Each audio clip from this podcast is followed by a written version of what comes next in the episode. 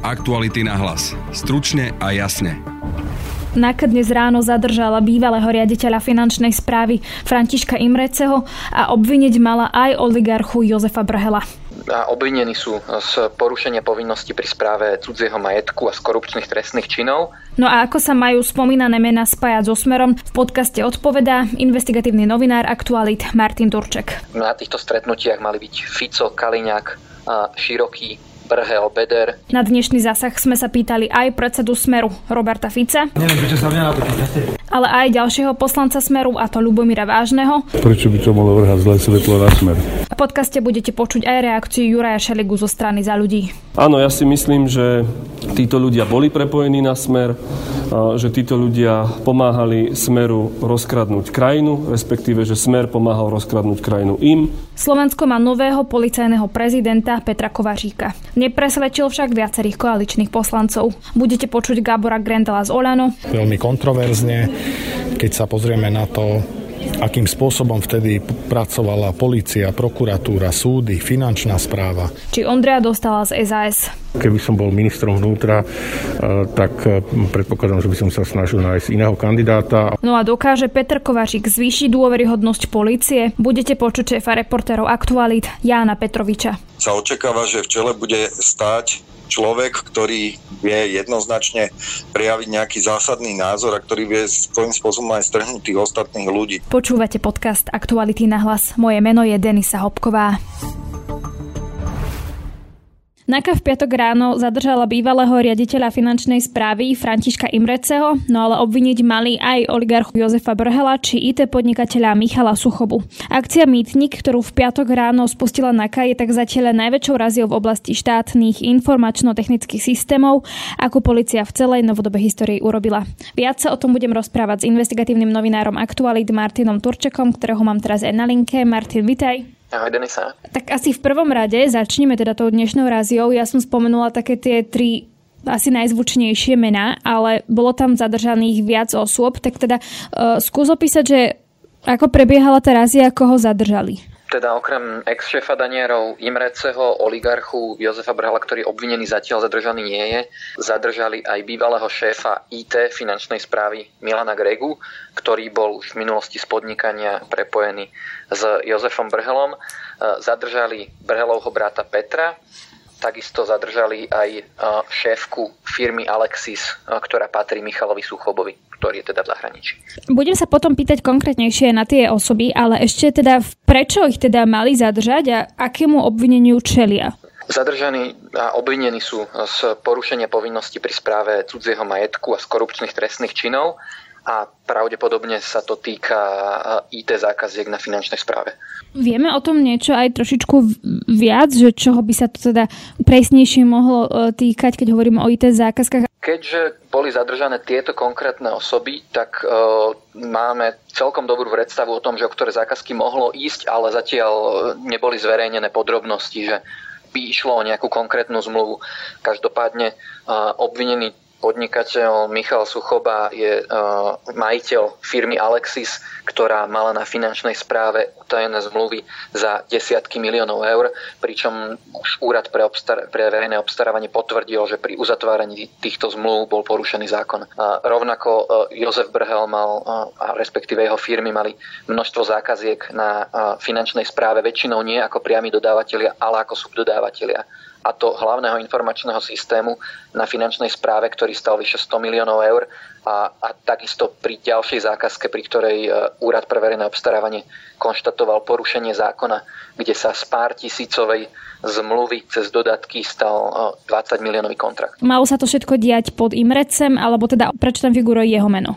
Vlastne všetky, všetky tieto zmluvy boli uzavreté, kým šéfom finančného riaditeľstva bol František Imrece. Tak skúsme si teda povedať ešte viac o tej firme Alexis, lebo napríklad ty aj si o tom písal taký obširnejší článok, kde hovoríš, že táto firma v minulosti prišla o bezpečnostnú previerku, dokonca sa tam uh, pri Suchobovi uh, spomína aj Kočner. Michal Suchoba je dlhé roky veľmi bohatý podnikateľ v oblasti IT, ktorého meno je povedzme, že veľmi kontroverzné, ale verejnosť ho naozaj mala možnosť poznať, až keď e, vyšla najavo nahrávka, že si ho nahral Kočner na jednej benzínovej pumpe, kde sa od neho Suchoba snažil vymamiť peniaze za ovplyvnenie daňových kontrol. A práve v tom čase jeho firma Alexis prišla o previerku, ale rozhodne to nebola nejaká prvá indícia toho, že, že Suchobové podnikanie je podozrivé, pretože tie kontrakty, utajované zmluvy na finančnom riaditeľstve za desiatky miliónov eur boli uzavreté už predtým a boli uzavreté veľmi podozrivým spôsobom, keď sa finančná správa de facto tvárila, že ide o, o vojenské zákazky a využila výnimku určenú pre vojenské zákazky na obstaranie týchto zmluv. Finančná správa kľudne môže povedať, že ide o nejaké citlivé informačné systémy, ale ani to ich neoprávňuje, aby použili výnimku, ktorá sa môže podľa súdneho dvora Európskej únie používať len pre vojenský materiál.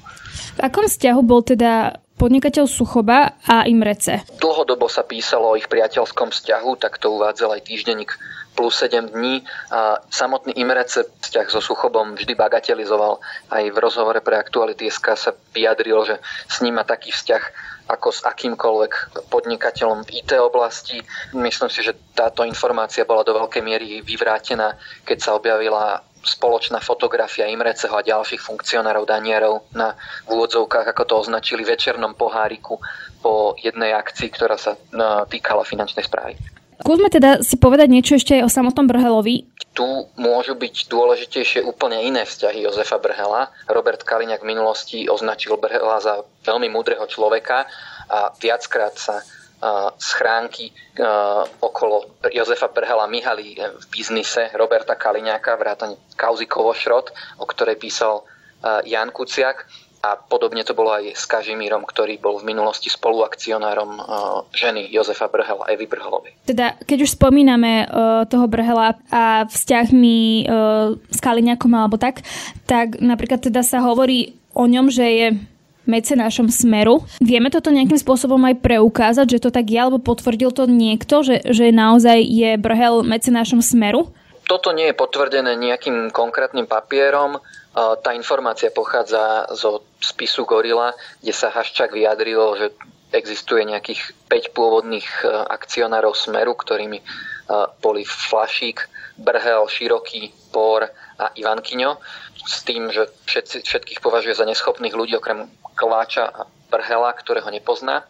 Okrem toho aj Peter Todd vo výpovedi pred políciou povedal, že ľudia sa stretávali v hoteli Double Tree.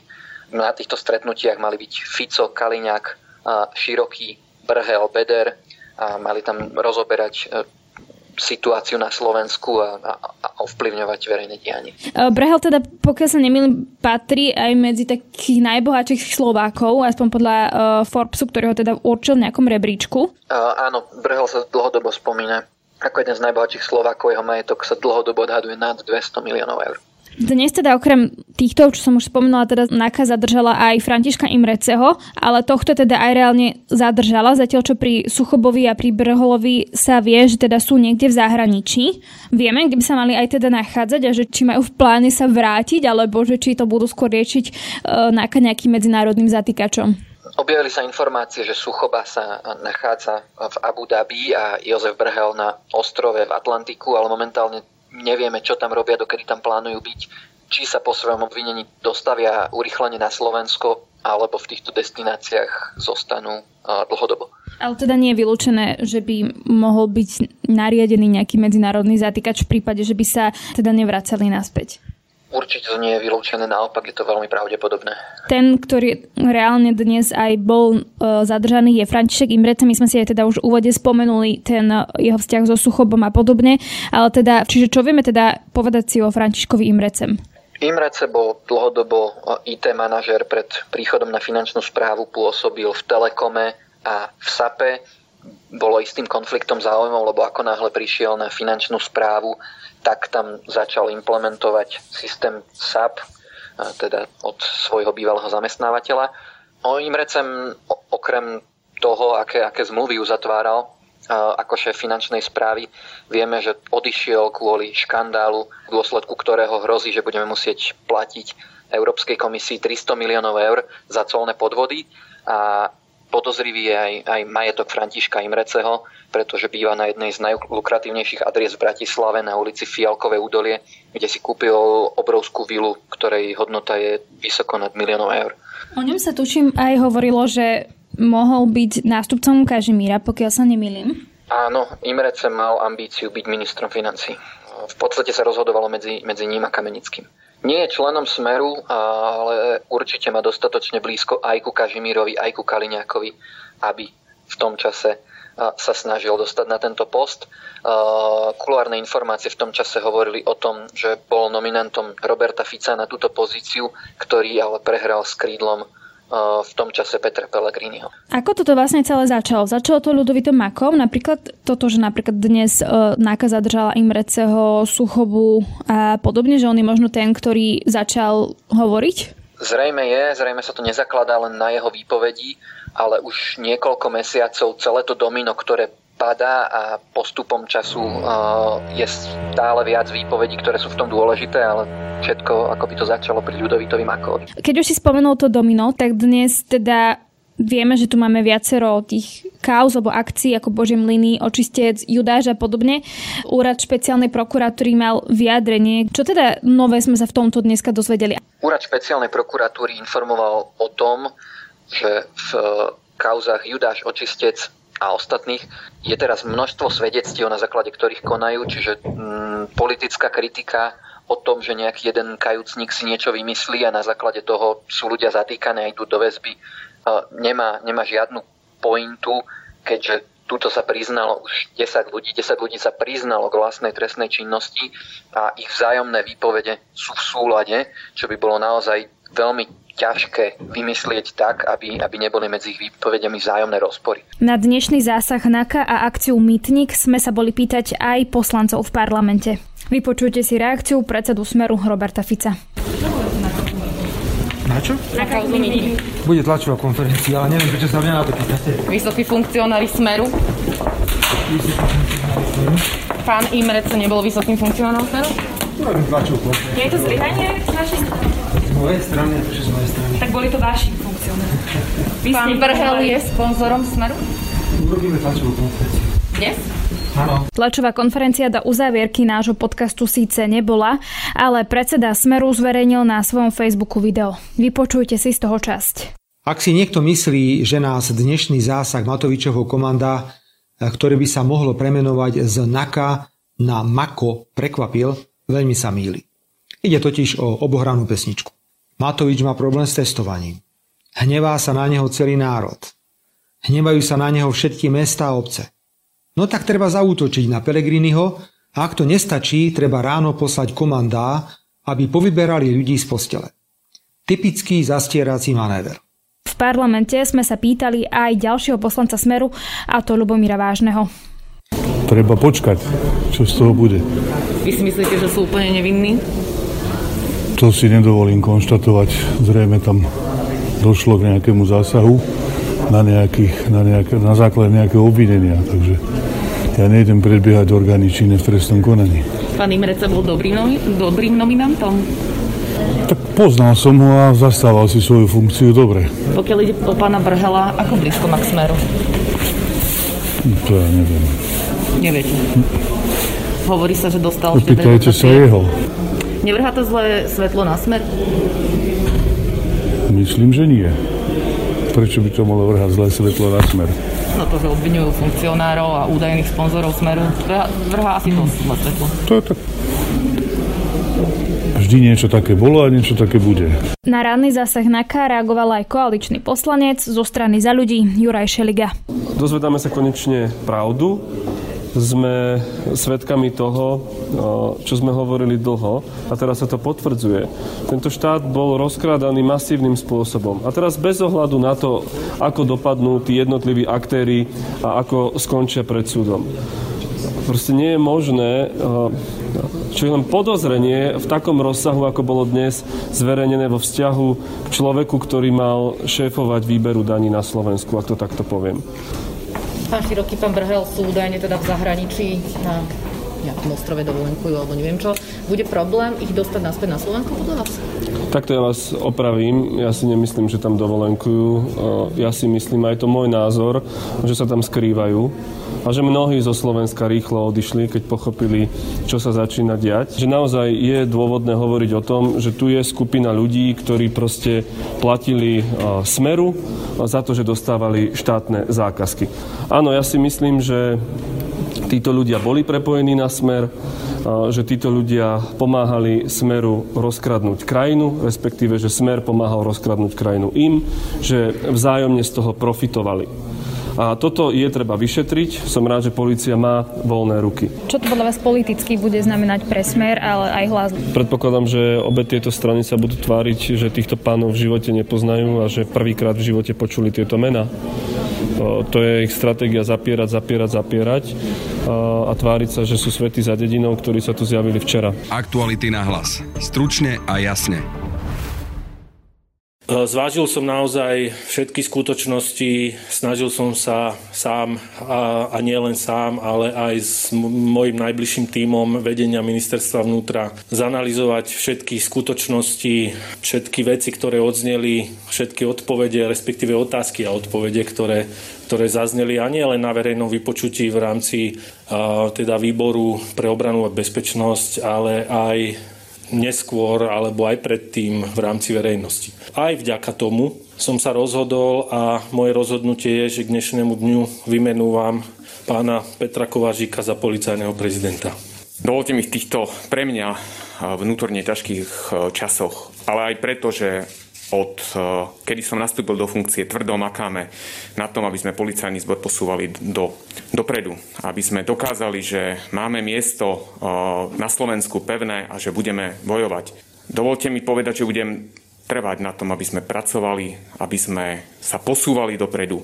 Tam, kde sme si tie ciele stanovili, aby sme tieto ciele aj dosiahli. Ja som pripravený bojovať ďalej a verím, že sa takto raz stretneme a budeme sa rozprávať o dôveryhodnosti v úplne iných číslach, ako máme dneska. Minister vnútra za Olano Roman Mikulec včera vymenoval do funkcie policajného prezidenta Petra Kovaříka. Zobral tak do úvahy pondelkové odporúčanie parlamentného branno-bezpečnostného výboru. Rozhodnutie tohto výboru však tak povediac trochu rozdelilo koalíciu.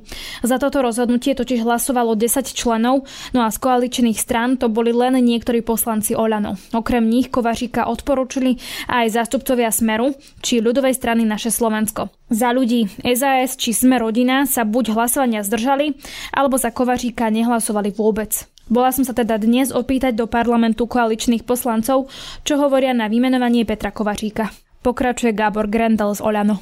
Rešpektujem rozhodnutie pána ministra vnútra. Dlhodobo hovorím, že výber policajného prezidenta by mal byť plne v kompetencii ministra vnútra. Samozrejme vnímam to, že verejnosť vníma s otáznikmi výber práve pána Kovaržíka a tieto otázniky mám aj ja.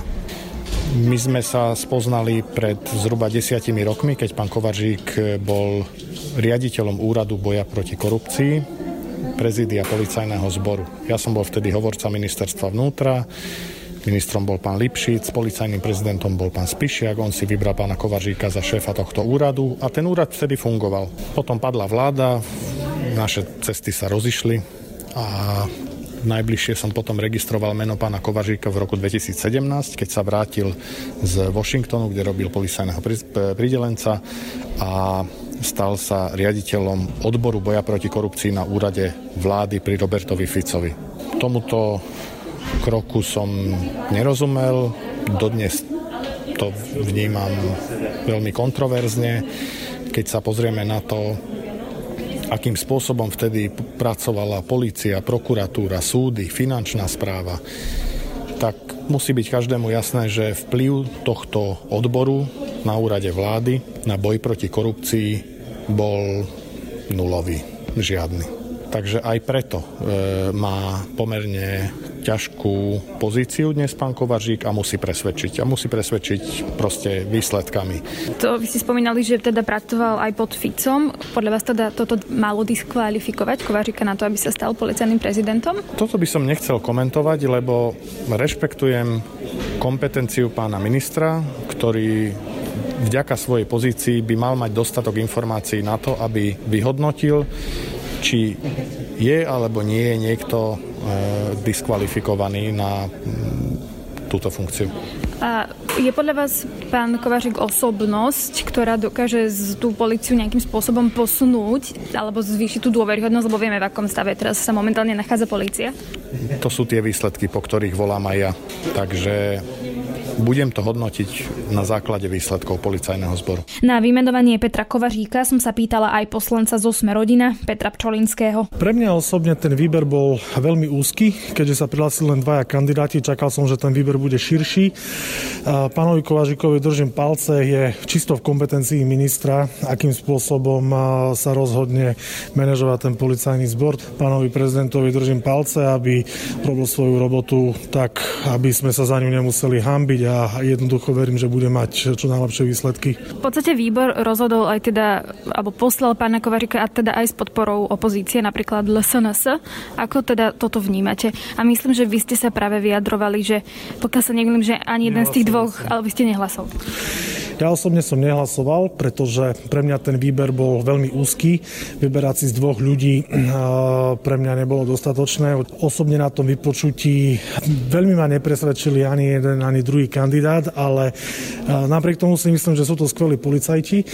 Na druhej strane bolo pre mňa prekvapenie, že došlo kvázi nie k dohode, ale k zhode názorovej medzi LSNS Smerom a poslancami Oľano. Ako si to vysvetľujete? Ja by som za tým nič nehľadal. Určite to neboli žiadne dohody. Jednoducho pán Kovážik presvedčil jednak opozíciu a jednak jednu vládnu stranu, keďže aj Saska, aj za ľudí v podstate sa zdržali alebo nehlasovali vrátane mňa. Nie je to dobré, že práve presvedčil aj opozíciu a niekoho aj z tej koalície, že je to napríklad kandidát, ktorý sa zdá vhodný v širokému spektru. Áno, však to je úplne v poriadku, ak eh, pán už terajší prezident presvedčil aj opozičných poslancov. Pre mňa to bolo trošku prekvapenie, že práve s poslancami Olano mala opozícia zhodu. A vy ste hovorili, že vás nepresvedčil v podstate ani jeden, nehlasovali ste za ani jedného. Myslíte si, že pán Kovařík je osobnosť, ktorá dokáže zjednotiť tú policiu? No nechcem to preháňať, ale policia je asi, asi v najhoršom stave za svoju históriu a ja verím, že pán Kovažík to dá dokopy. Neviem posúdiť, a pána Kovažika osobne nepoznám, neviem posúdiť, že či bude schopný to dať e, do laty, či bude tým e, smelujúcim prvkom. Poznám len e, osobu pána prezidenta z informácií, ktoré boli medializované. Niektoré boli negatívne, niektoré boli pozitívne, čiže počkám si a môžeme o rok sa takto baviť o tom, že či sa mu už niečo podarilo kontrolu alebo nie. Pokračuje Miro Kolár zo strany za ľudí a po ňom poslanec za SAS Ondrej Dostal. Nedostal nič len držať novému policajnovi šéfovi palce a, veriť, že bude pokračovať vlastne v tých procesoch, ktoré sa začali posledný mesiac, tak aby mohol bol jednak profesion, policajný zbor akoby ďalej sa profesionalizoval. Mal dostatočné kapacity na zvládanie nie len povedzme, že kriminality, ale aj akoby bežných služieb v teréne, pretože ja ako primátor okresného mesta viem, že tie personálne kapacity nie sú naplnené a sú poddimenzované a verím, že to bude dobrý policajný prezident. Keby som bol členom branno-bezpečnostného výboru, pravdepodobne by som mu nedal svoj hlas. Vy ste hovorili, keby ste boli v tom výbore, že by ste mu ten hlas nedal, nedali. Prečo? Mal by som pochybnosti o jeho mm, predchádzajúcom pôsobení, ktoré sa týkali, týkali teda jeho účinkovania za vlád Smeru a, a teda eh, aj teda jeho nastavenia vo vzťahu k riešeniu extrémizmu. Keby to bolo čisto v mojich rukách, tak by som sa usiloval e, zmeniť ten systém e, a nechal to na, na ministra vnútra a keby som bol ministrom vnútra, e, tak predpokladám, že by som sa snažil nájsť iného kandidáta, ale hovorím, je to zodpovednosť ministra vnútra to rešpektujem. V akom stave sa nachádza polícia, ktorej najnovšie bude Petr Kováčik šéfovať a dokáže zvýšiť jej dôveryhodnosť.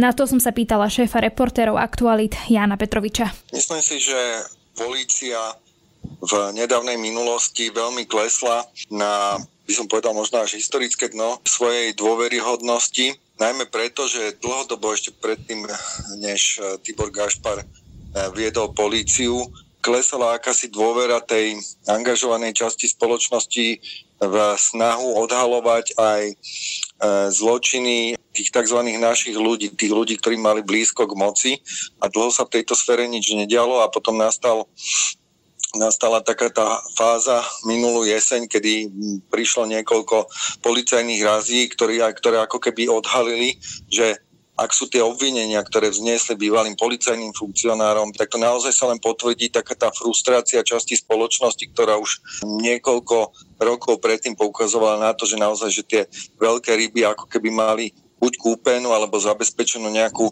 beztrestnosť. A Peter Kovažik už v tomto období, aspoň v tej druhej polovici, tú policiu riadil, čiže on už e, s týmto obdobím je spájaný, aj keď bol vtedy ako dočasný policajný prezident, čiže zhruba asi vie, že v čom sa nachádza. Po tých raziach nastala veľká kritika zo strany opozície, ktorá e, práve v minulosti bola spájana s týmito ľuďmi ako s nominantami e, svojimi, čiže teraz musí Peter Kovažik dokázať, že tie prípady nie sú politicky motivované, ale že sú to naozaj trestné činy založené na nejakých reálnych skutkových podstatách a že tí vyšetrovatelia dokážu nazbierať dostatok dôkazov, aby hm, takéto skutky vedeli posunúť až eh, pred eh, sudcu. Už bol povereným dočasným policajným prezidentom. Videli sme teda, ako, akým spôsobom aspoň chvíľu, akým spôsobom pracuje.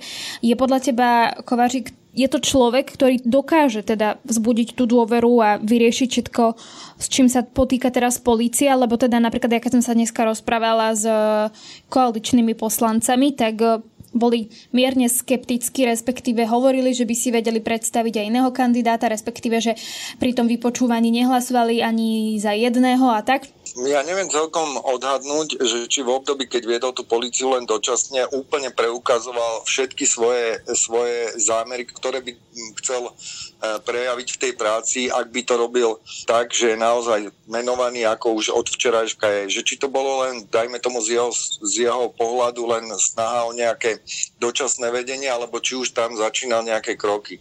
Každopádne mu treba proste nechať aspoň nejaký malý čas na to, aby sa prejavil, aby predstavil tie svoje zámery, či si napríklad do toho najbližšieho manažmentu policie zoberie nových ľudí, alebo či tam nechá tých, ktorí tam boli aj doteraz a vysvetlí, prečo chce mať práve tých, alebo prečo ich chce vymeniť, či nejakým spôsobom zreorganizuje tie prezidiálne zložky, ktoré svojím spôsobom udávajú tón v celej policii, či nejakým spôsobom inak regionálne rozloží sily polície, ako sa vlastne E, bude policia ďalej zaoberať a zapájať do pomoci e, civilnému sektoru z boji s koronou a naplňaní tých opatrení, ktoré majú viesť k zlepšeniu stavu, že nechal by som mu určite nejaký čas, aby toto ukázal, lebo vlastne doteraz iba predstavoval nejaké plány. No a človek si môže veci rôzne plánovať. Každopádne na čele policie, keďže je to ozbrojený e, zbor, v ktorom platí nejaký kariérny poriadok a nejaký postup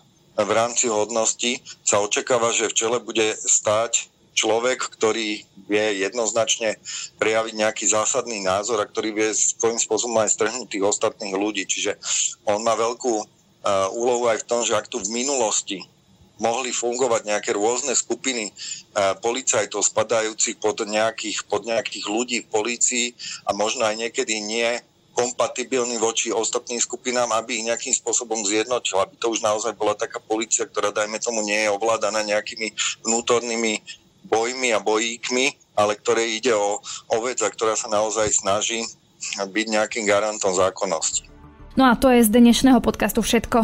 Vy počuť nás môžete cez Spotify a ďalšie podcastové aplikácie. Ak radi počúvate naše podcasty, môžete nás podporiť cez službu Aktuality Plus. Na dnešnom podcaste spolupracovali Adam Oleš a Matej Ohrablo. Pekný zvyšok dňa a tiež pekný víkend želá Denisa Hopková. Aktuality na hlas. Stručne a jasne.